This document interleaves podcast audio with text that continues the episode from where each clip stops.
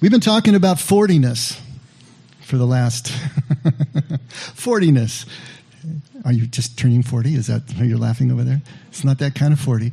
Um, wherever you find 40 in the Bible, almost everywhere you find 40 in the Bible, everywhere significant you find 40 in the Bible, it's a symbolic number. It's, uh, it's the product of five and eight, five meaning the number of initiation or the number of mankind, and eight being the number of rebirth. And you put those together, and what you have is a time of trial and testing or preparation for rebirth. And where you see 40 in the Bible, you always see it used in that way. Whether it's Noah in the ark or Moses on the mountain, whether it's the Israelites in the wilderness or Jesus in the wilderness, that 40ness is always about a preparation for a rebirth, a preparation into the next level of whatever is going on in a person's life or a nation's life. And so this Lent is a 40. 40 days of Lent was preparation for Easter, preparation for the new life of Easter. And we've really been trying to bring that home. We've been trying to practice that on our own to find a way of clearing the distractions, clearing the noise internally and externally that allows us to be able to see clearly what's right in front of us.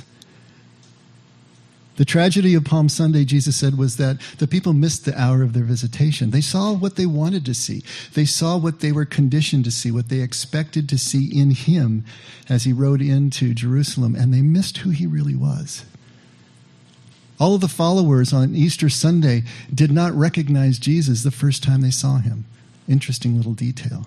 Nobody recognized Jesus because they were looking for him among the dead and not among the living. And so, this 40ness, this preparation, is about being able to see Jesus where Jesus is among the living. And guess what? That's us. We're the living. If we can't find Jesus here, look around the room in these faces in these relationships, in every seemingly insignificant moment of our lives, then we're not going to find him at all. We talked about the fact we're looking for him in the clouds, and he's on his haunches in the sand cooking breakfast. That's where Jesus is. He's right here. He's ground level. He's doing the seemingly insignificant things because that's where life is lived. And so this 40ness has all been about clearing away the distractions, preparing us to recognize the living Jesus as he is in our own lives. And then acting accordingly. What do you do with your moments when you're feeling that immense presence, when you're feeling that gratitude, when you're keyed in to the fact that Jesus, our Father, is present in every face? There's a, a story that I found that I just love and uh, I want to read it to you. It's called A Letter from the Post Office. Our 14 year old dog, Abby, died last month. The day after she passed away, my four year old daughter, Meredith, was crying and talking about how much she missed Abby. She asked if we could write a letter to God so that when Abby got to heaven, God would recognize her. I told her that I thought we could, so she dictated these words Dear God, Will you please take care of my dog? Abby died yesterday and is with you in heaven. I miss her very much. I'm happy that you let me have her as my dog, even though she got sick. I hope you will play with her. She likes to swim and play with balls. I'm sending a picture of her so when you see her, you will know that she is my dog. I really miss her. Love, Meredith. We put the letter in an envelope with a picture of Abby and Meredith, addressed it to God slash heaven. and we put our return address on it, and Meredith pasted several stamps on the front of the envelope because she said it would take a lot of stamps to get the letter all the way to heaven. and that afternoon, she dropped it into the letterbox at the post office. A few days later, she asked if God had gotten the letter yet. I told her that I thought he had. Yesterday, there was a package wrapped in gold paper on our front porch addressed to Meredith in an unfamiliar hand. Meredith opened it. Inside was a book by Mr. Rogers called When a Pet Dies. Taped to the inside front cover was the letter we had written to God in its opened envelope. On the opposite page was the picture of Abby and Meredith and this note Dear Meredith, Abby arrived safely in heaven. Having the picture was a big help, and I recognized her right away. Abby isn't sick anymore. Her spirit is here with me just like it stays in your heart. Abby loved being your dog. Since we don't need our bodies in heaven, I don't have any pockets to keep your picture in. So I'm sending it back to you in this little book for you to keep and have something to remember Abby by. Thank you for the beautiful letter, and thank your mother for helping you write it and sending it to me. What a wonderful mother you have. I picked her especially for you. I send my blessings every day, and remember that I love you very much. By the way, I'm easy to find. I am wherever there is love.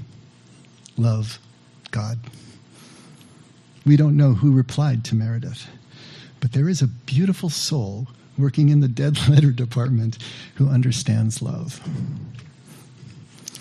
Wow. How does a person know how to do this? I mean, you're working in the dead letter office, you're working in the post office, transactional, stuff going by over and over and over again. What sparks you? What connects with you? What rockets out as significant in the sea of insignificance? in the sea of mindless work over and over. I don't know if this is true. If it's not true, it should be true. I'm going to say that it's true. I want it to be true. This is true. I was, I was thinking of the scene of this. You know, remember in Miracle on 34th Street? That, yeah, he's going through all the dead and he finds the one to God at the courthouse. I, I picture it just like that. You know, it's probably all automated and laser focused, and, but I'm picturing 1940s letters going by. But how does a person learn how to do this? Know what words to say. Be kicked into action, to spend the money, to take the time. Think of the creativity that was involved here. Each word was just perfect. Each thought to send back the letter, to send back the picture that they could keep because I tell you, 30 or 40 years later, this is going to be something passed down from generation to generation. You can just see it happening. How does a person know how to do this? and knowing that they will, no one will ever know who they are. Cloaked in anonymity, never being thanked, but taking the time and spending the attention to do exactly this. Because it's not about the magnitude of the act, it's about the condition of the heart. What did uh, Mother Teresa say? You know, in this life we cannot do great things, we can only do small things with great love. That's what this is about to be able to see God in the dead letter office. That's kingdom. That's what's going on here. And that's what we're trying to find for ourselves how all this happens. This is where we've been driving all Lent, trying to get to the place that we can see God in the most insignificant places, places that we would not look. But realize that's exactly where He is to see Jesus, to see the Father, to see love to see what love requires in any given moment, here and now among the living, or not at all. This is where we're headed. And the 40ness of Lent, this period, is what is preparing us to be able to recognize Jesus, to recognize the hour of our visitation. But that's not the whole story. We're not done if we can just do that. We just finished counting Lent right up to last Sunday, to Easter. Did you know that we're counting again? Did you know we're in the middle of another count? This time it's to 49 instead of 40. And the following day is added also, day 50, which is Pentecost. We're heading into this season of Pentecost. And why is this significant? If you take the longest view of Scripture, the most wide open view of Scripture, Scripture is pointing us and is illustrating the shape of our journeys. Each one of our individual journeys is illustrated in the shape of Scripture at large, if we read it correctly. Scripture treats Israel, Old Testament, as a single person. Hosea says, Out of Egypt I called my son, quoting God. Son being, being the nation of Israel, as if it were one person.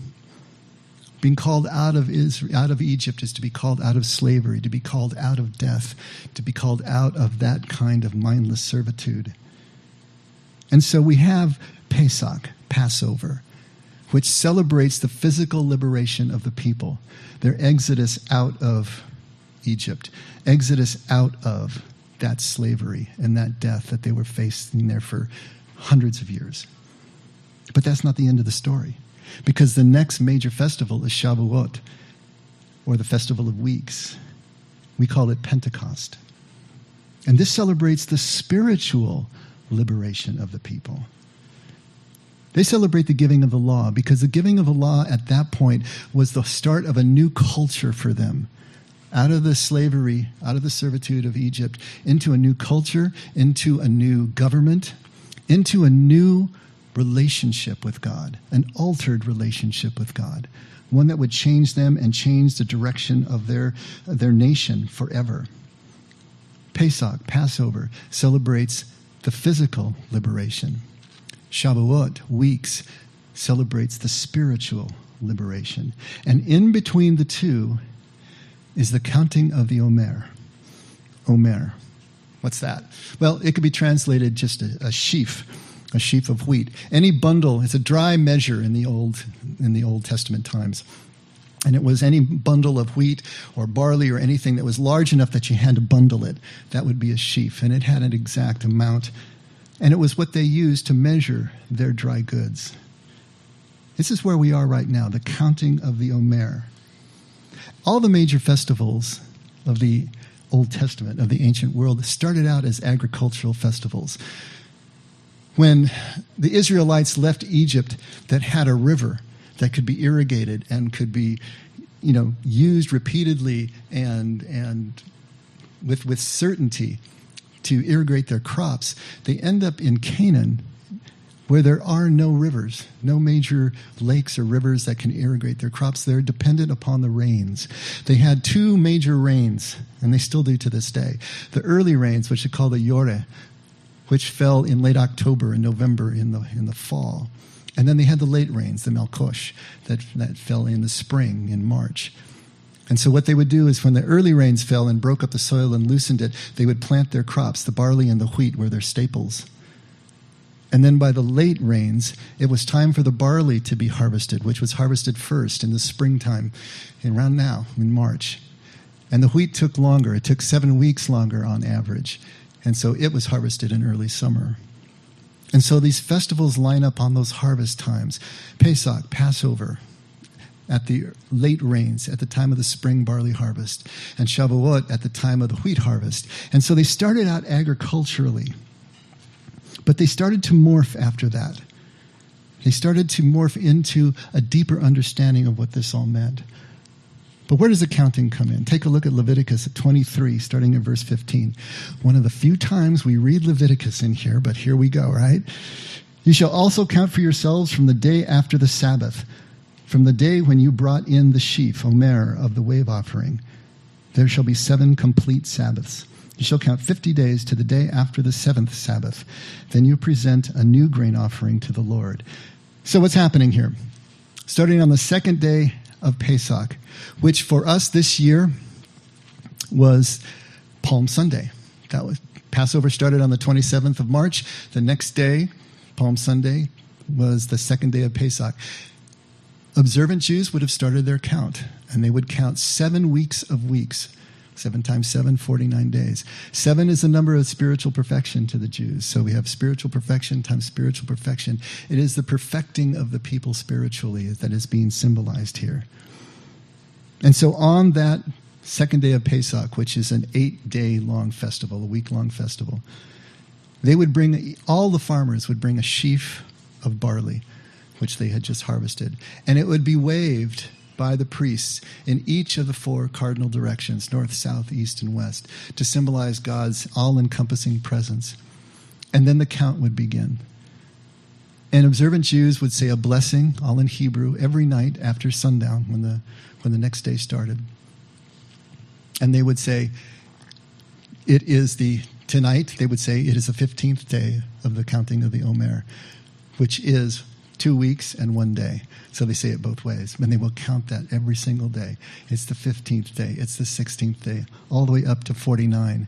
And then the following day, the 50th day, in temple times when it stood, they would bring a sheaf of wheat and do the same thing. They would wave it in all the four cardinal directions. And this was their way of showing their gratitude for their harvest. showing what this was all about. Why count? Originally, it was agricultural timekeeping to know when the harvest need to be done. But it went deeper than that as they started to attach more significance to these agricultural days.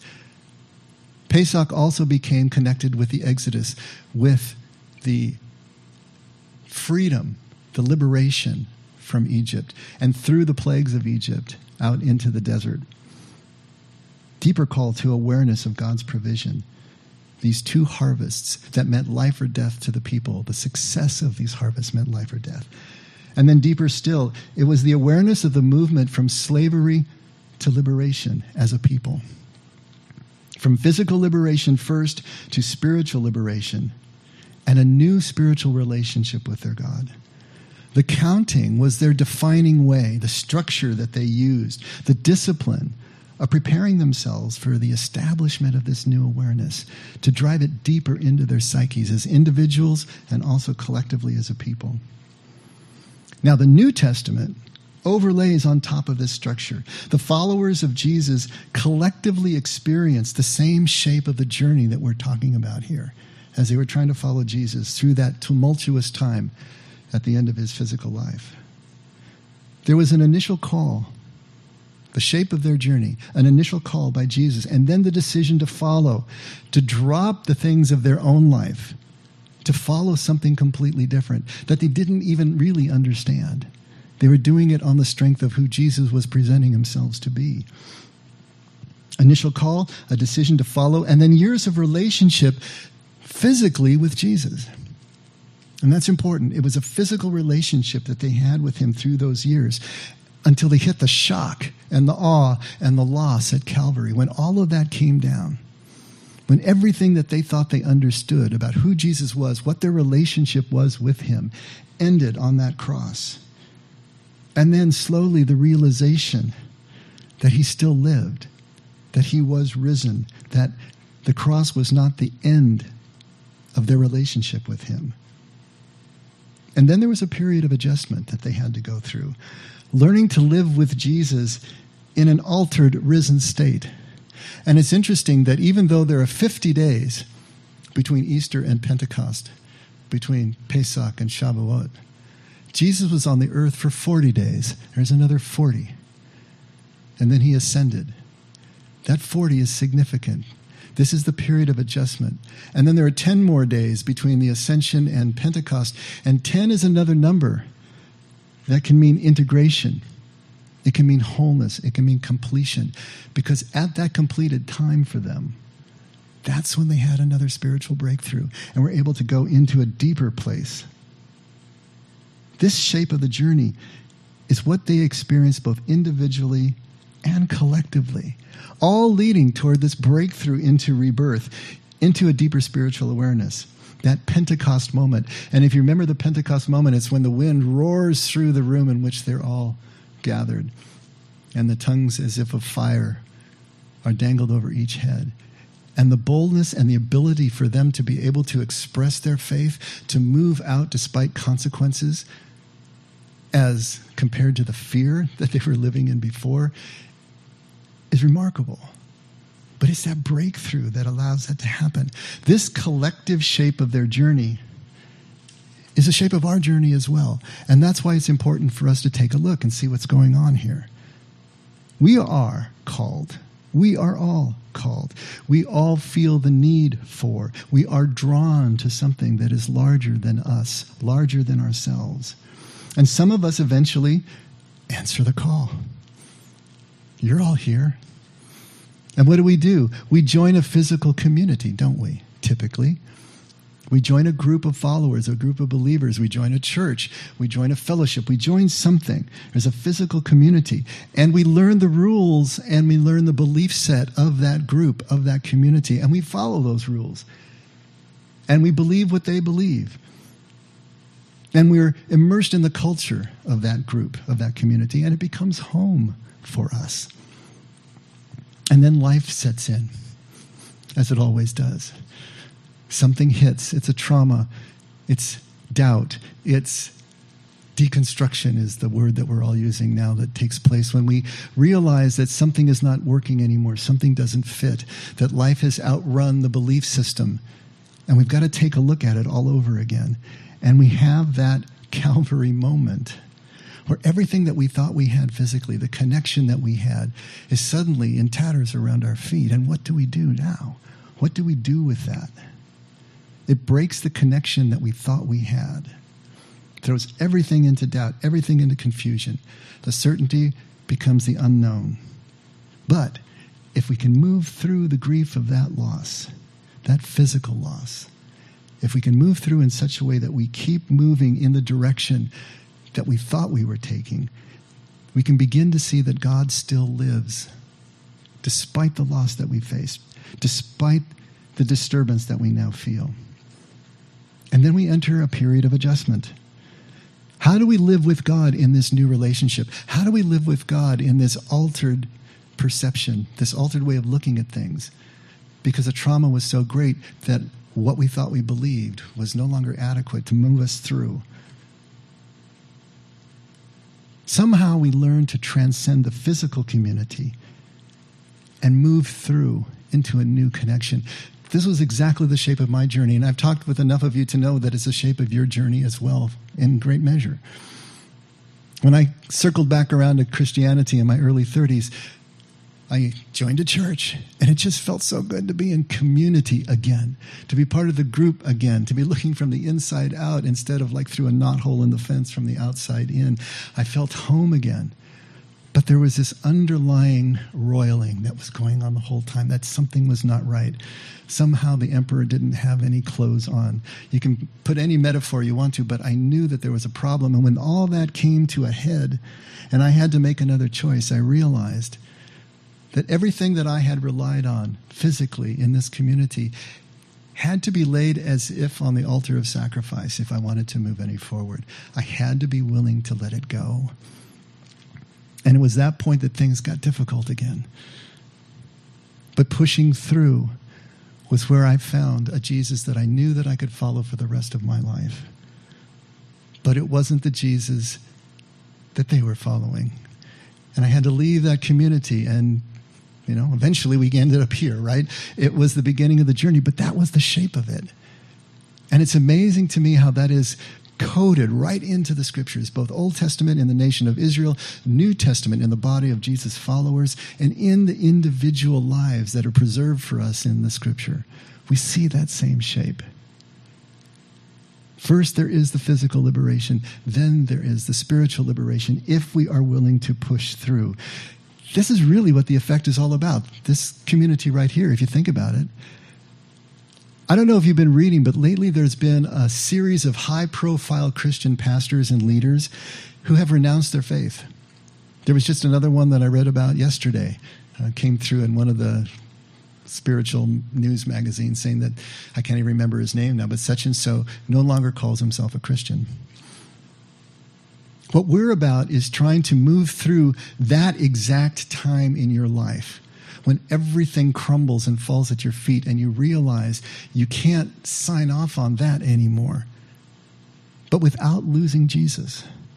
To see Jesus again for the, as if for the first time and realize that Jesus transcends all of that.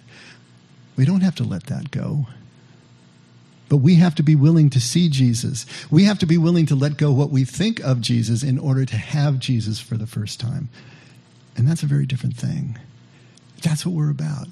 How do we make that transition from the first half of life, which is about the physical life, to the second half of life, which is about turning inward and finding the deeper meaning and purpose of our spiritual connection? How do you make that transition? And do it in such a way that you don't lose Jesus in the process. You may lose your sense of what Christianity is all about, but that's not the same thing. That's negotiating this way. That's what we're trying to do here. And liturgically, that's right where we are in the church right now as a people. We're, we're set directly between Easter and Pentecost in the time of the counting, the time of the awareness building. And if you think about it, this is exactly where Nicodemus was.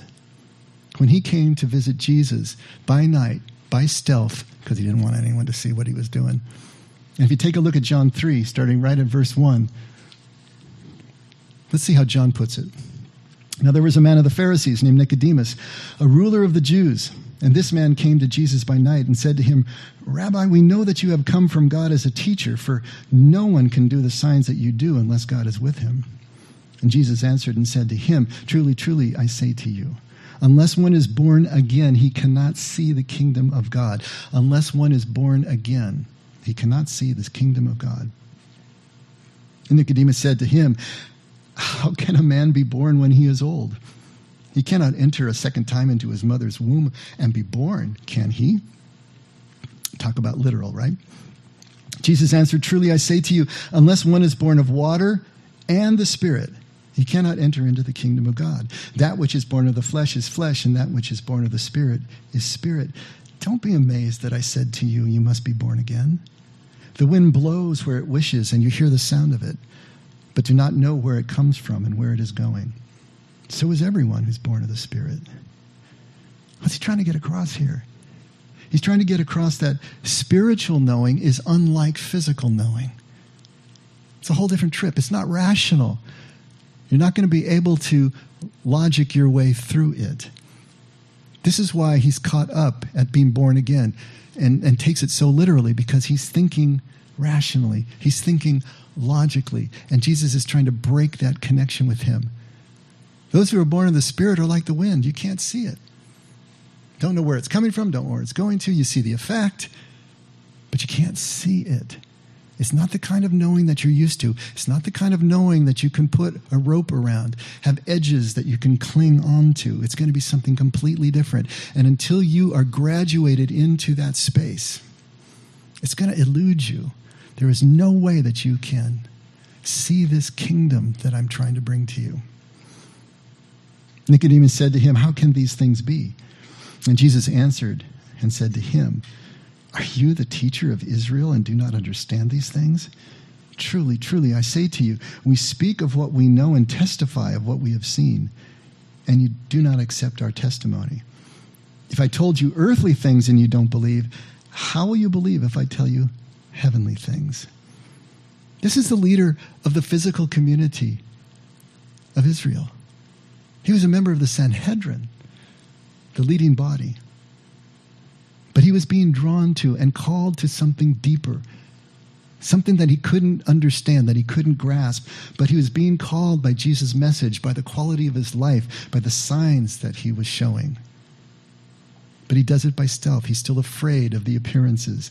And he can't understand or accept Jesus' words of spiritual liberation because they're so far beyond his experience so far. He doesn't know what to do with them. He can't put them into any pigeonhole that he has prepared because he's still thinking rationally. He's still thinking through a physical knowing. And then we don't hear about Nicodemus anymore for like, what, 16 more chapters in John? He pops back in at chapter 19. But off stage, Nicodemus begins his counting. He begins his preparation. He begins counting the Omer in his own way. How do we know that? Because he eventually breaks through. Look at John 19, starting at verse 38. This is right after the crucifixion. Jesus is dead on the cross. And after these things, Joseph of Arimathea, being a disciple of Jesus, but a secret one for fear of the Jews, asked Pilate that he might take away the body of Jesus. And Pilate granted permission. So he came and took away his body. Nicodemus, who had first come to him by night, also came, bringing a mixture of myrrh and aloes, about a hundred pounds weight. That's a lot of stuff. So they took the body of Jesus and bound it in linen wrappings and with the spices, as it is the burial custom of the Jews. Now, in the place where he was crucified, there was a garden, and in the garden a new tomb which no one had yet been laid. Therefore, because of the Jewish day of preparation, since a tomb was nearby, they laid Jesus there. So here's Nicodemus, off stage for 16 chapters, but suddenly reappears again. From first sneaking in at night to see Jesus, to the boldness and the courage that he shows here at, at chapter 19, the expense that he went through to bring the spices that he brought in the quantity that he brought, the freedom to act despite the consequences to himself, his reputation, his standing, his life, his family's life. What happened to Nicodemus? What went on off stage? How did he break through? How did he count his Omer? Of course, the scripture doesn't say. But we know the collective shape of the journey. We know the pattern that we've seen throughout the Old and New Testaments. The means that we use to attain anything we want must match the ends we seek. The means we use must match the ends we seek. If we say that we are after oneness and unity, then we need to be practicing oneness and unity. We're not going to get there through division. Jesus said this, it was obvious. You know, you're not going to get olives from fig trees. Like breeds like. Nicodemus had to start acting as if the things that Jesus said were already true. He had to start living as if.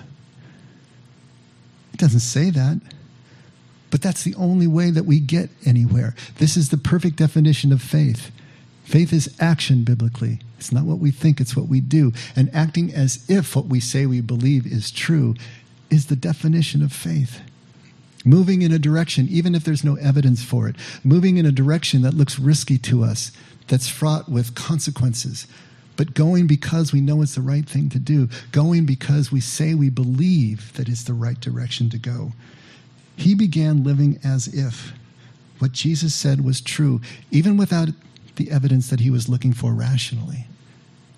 He started acting like the wind and just showing up and blowing through.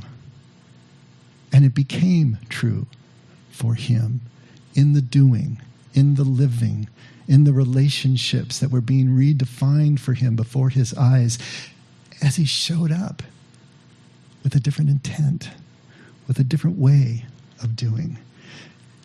And he experienced the second birth. He experienced the breakthrough into a new spiritual and non rational relationship with his God. Answering this call, entering into community into a tribe, that begins the process. But it only just begins the process. Because when that emotional lift we get from the physical connection wears off, when the trauma hits, as it always will, everything changes.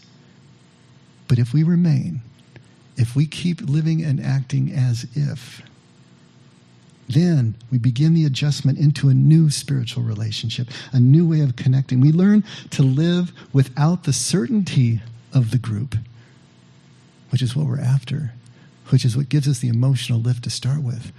But we learn to live without that certainty and with a new humility, a new interdependence, a new vulnerability that changes everything.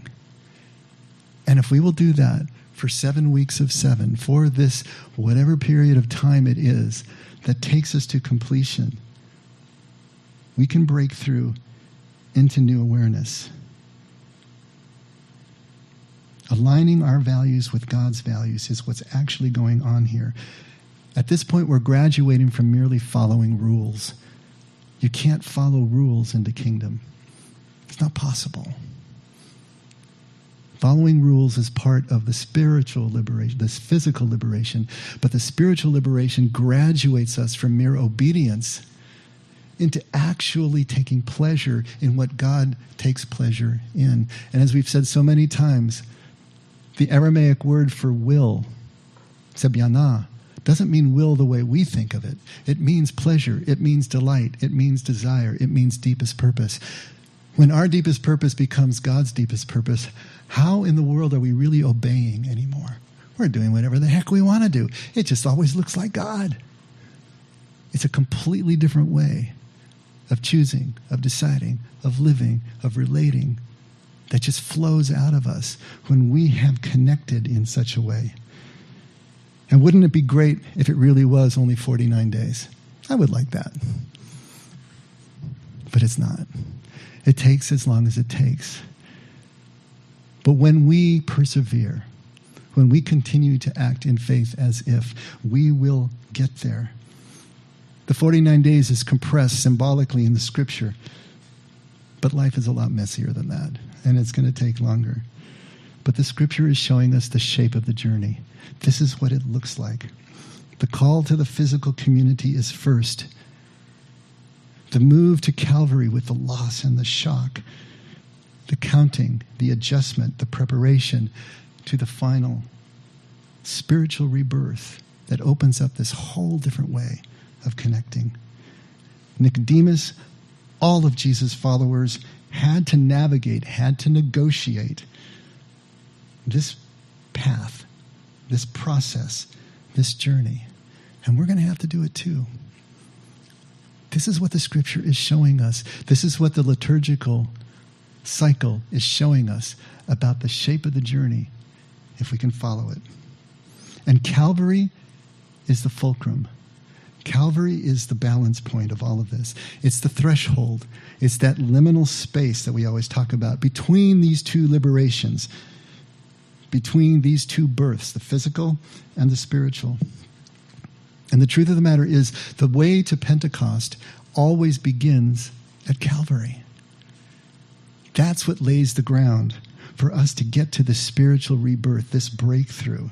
Breaking down the physical forms, breaking down our attachment to certainty, begins the process of realizing that our values and our priorities are absolutely changing, moving into pure spirit, moving into being able to see God in all of these seemingly insignificant places in our lives, in each moment and each face being able to see church, being able to see community, being able to see love everywhere we look, even in the dead letter office.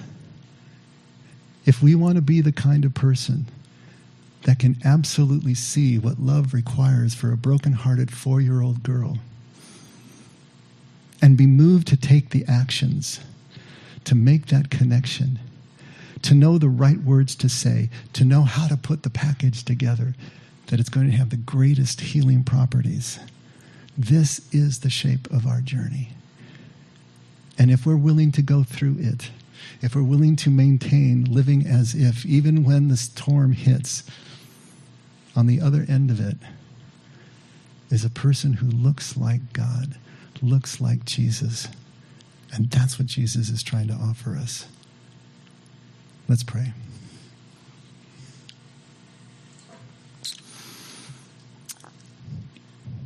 Father, every time that we move into the scriptures, it's another chance to be absolutely amazed. Amazed at the depth, amazed at the audacity, amazed at the way, the understanding of this life, how it all fits together to be able to put it into story, to be able to put it into song in such a way that four to 6,000 years later, it still sings to us. It can still inform us and it can still move us along our journeys. Father, thank you for this. Thank you for those who have gone before us, who are showing us the way still. Help us to be willing to read into whatever they put in, to be open, to be shocked and moved into new directions, to have the desire that trumps the fear and allows us to be able to move forward as if these things are true. But thank you, Father. Thank you for your constancy and your love. Never let us forget we can only love because you loved us first. And we pray all of this in Jesus' name. Amen. All right. Would you all stand?